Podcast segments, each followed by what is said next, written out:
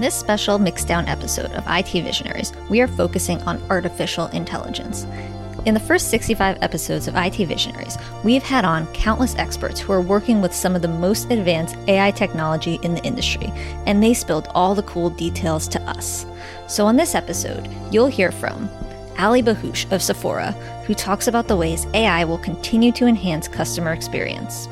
We'll listen to Marene Allison of Johnson & Johnson discussing where AI is on the maturity curve and how far it still needs to come to be trusted in certain industries. Eric Tan of Coupa explains how AI and machine learning will better use the mass amounts of data being collected. Julian Sauvage, who works on the Salesforce Einstein team, breaks down some of the AI use cases he's seen so far. Vijay Dharadla of Spark Cognition reveals the ways AI will become part of everyday life. And Andrea Brugger of United Rentals speaks from a sales perspective about the ways AI is impacting the construction industry. This podcast is sponsored by the Lightning Platform by Salesforce.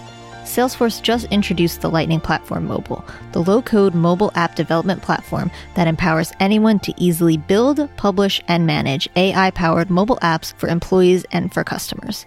Find out more at salesforce.com slash build mobile apps. We do believe that AI has uh, a, a role to play. The challenge we have is number one, overcoming all the hype and again, AI is at its nascent stage now, so it's the, the majority of what you see and hear out there is is more marketing hype than actual reality. So that's number one. But once you get over that, there's definitely tremendous potential, and the potential there is you're starting to bring higher degrees of intelligence to the types of decisions and capabilities that a machine can do now. Whether that machine is that smartphone on your on your hand, or it could be some tablet or a screen device that's somewhere in a physical place, or it could be a smart speaker like uh, what we did with Google Home. So today, for example, we we partnered with Google and we used Google Home to be an in-home assistant, and we started just with one category, which is skincare. So now, when she is at home, she has Google Home on her vanity and she's looking at herself in the mirror and she's looking at some skin problem, whether it's a wrinkle or a pimple or whatever it is.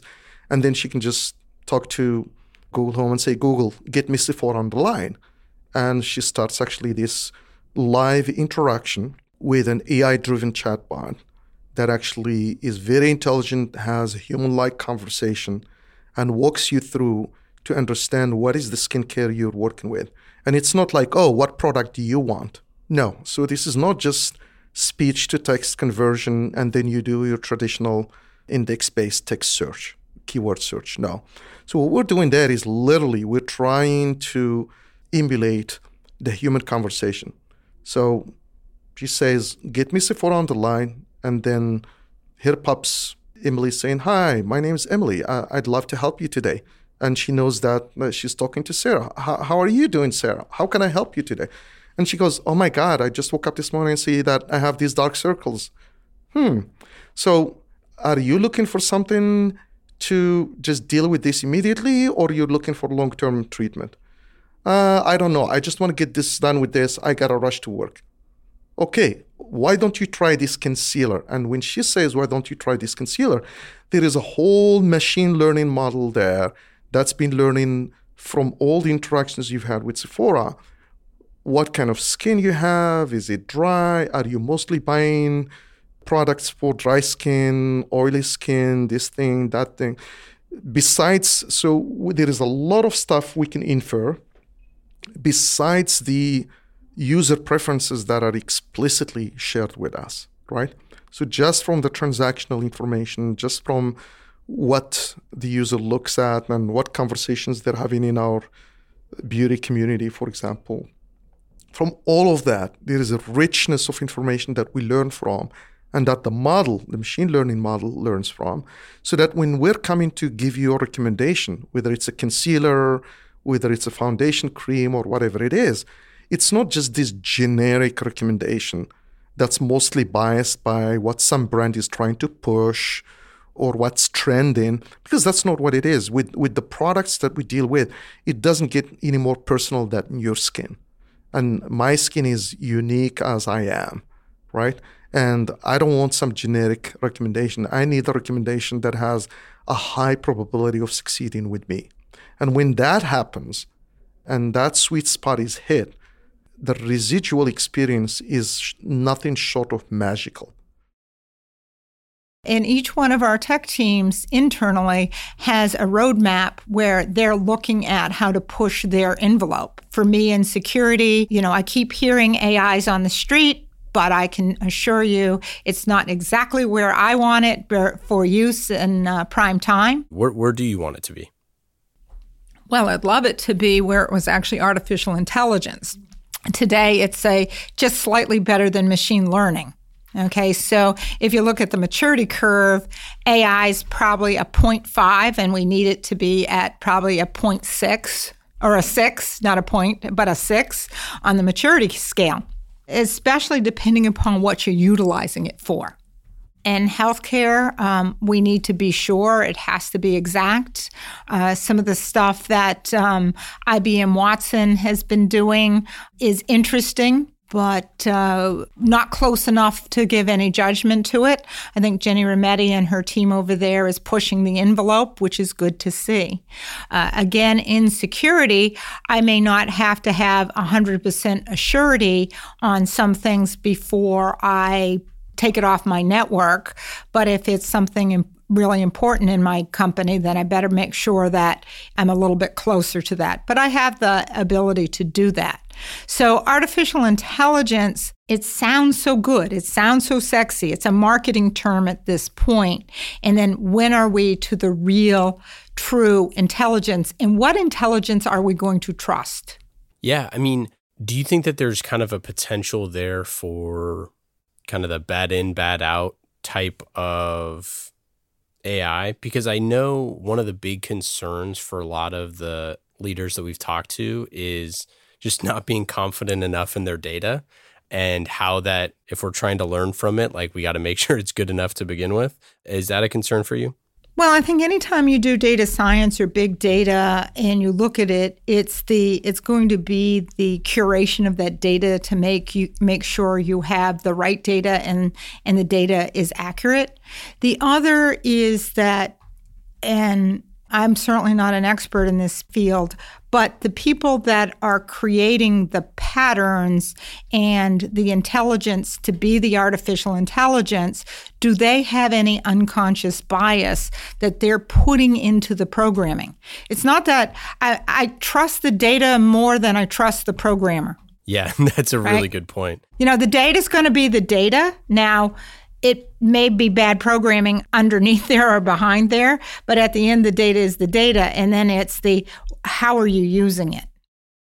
Uh, I think AI and machine learning have come a long way. Having said that, I still think it's in it's in its infancy. If you look at the past, you know, say maybe ten years, everyone has been focused on data, yeah. right? And without data, AI and machine learning is not going to work.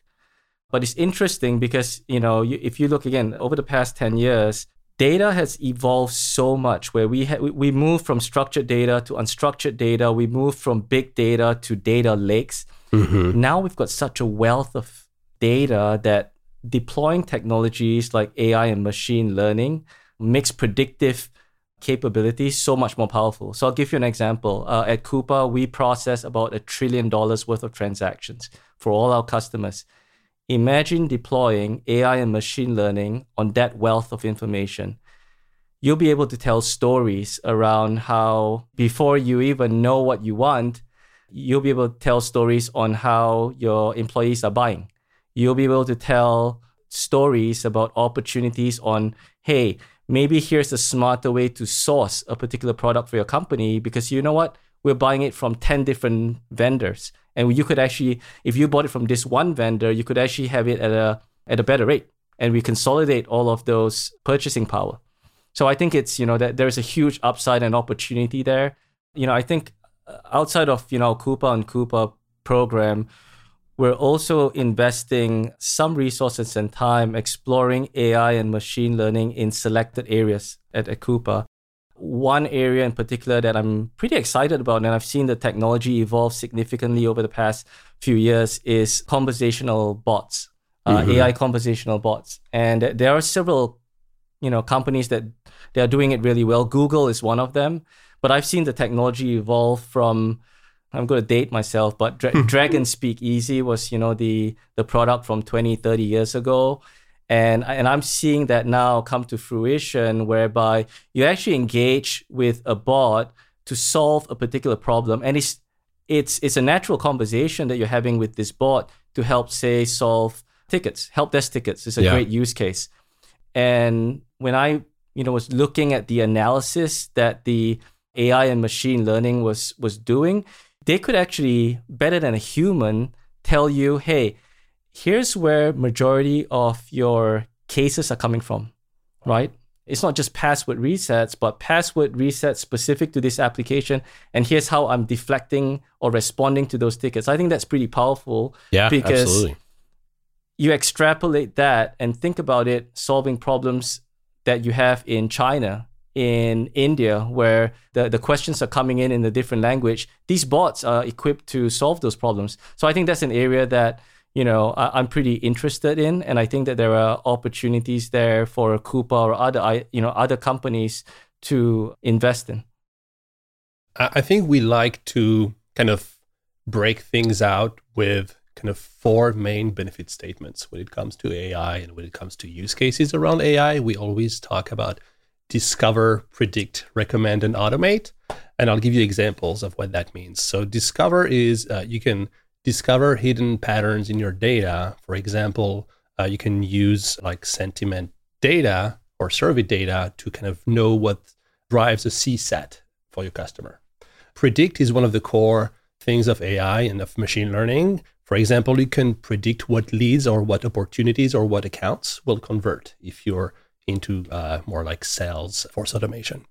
Recommend is, is another big one for us too. You can recommend the next best action, the next best engagement, the next best offer to people. So you can think about like the way Amazon does for a consumer, but same for businesses. And the last one is automate. You can automate a bunch of things with workflows and with AI. And I think voice is a good example of that.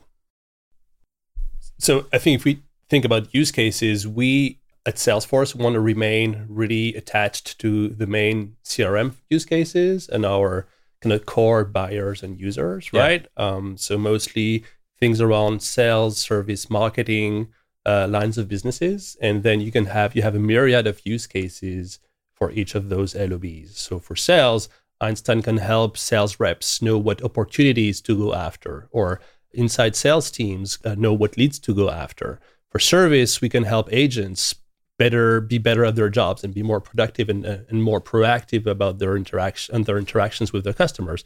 And for marketing people we basically help them create one-on-one journeys so that they can better connect with their own customers. So there's really an unlimited number of use cases but we try to apply those to the major lines of businesses of existing salesforce users and customers. You know einstein is is really interesting and it's something that we've looked a lot at, you know, here at here at the mission because it's such an interesting product that is enhancing like the entire product suite at Salesforce, which I think is super fascinating. That it is, you know, kind of this product within the products. Can you describe like how did this come about? Why is this so important and how has this enhanced the things that the other products are already doing? I think it has to do with there's AI. The jury is still out on AI somehow. Like as even your questions are like, yeah. tell me the use cases, tell totally. me the the gaps when it comes to data, and we kind of believe that people don't buy AI just for the sake of AI. People buy CRM, and they want their CRM to be smart. They want their CRM to be automated, to be intelligent, and they want that to be AI powered. And that is why we believe that putting each and every Einstein product into the existing CRM suite is what will boost adoption and make customers successful.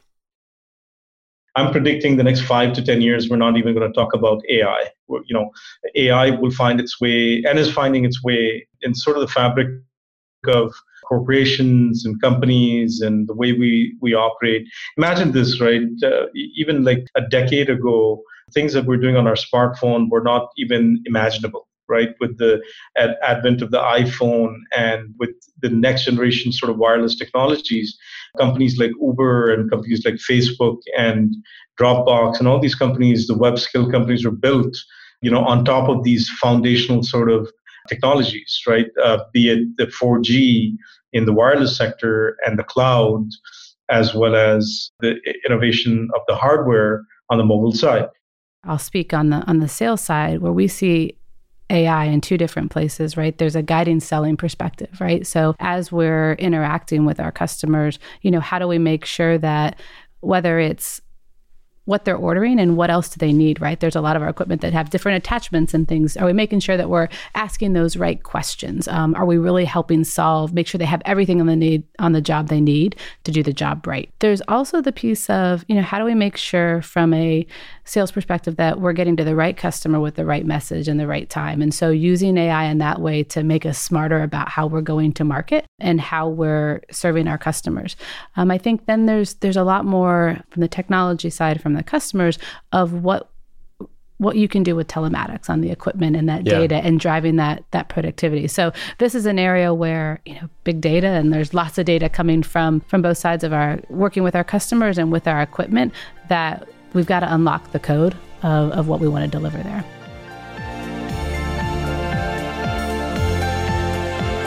Thank you again to our friends at Salesforce. IT Visionaries is brought to you by the Lightning Platform by Salesforce. Salesforce just introduced the Lightning Platform Mobile, the low code mobile app development platform that empowers anyone to easily build, publish, and manage AI powered mobile apps for employees and for customers. Find out more at salesforce.com slash build mobile apps.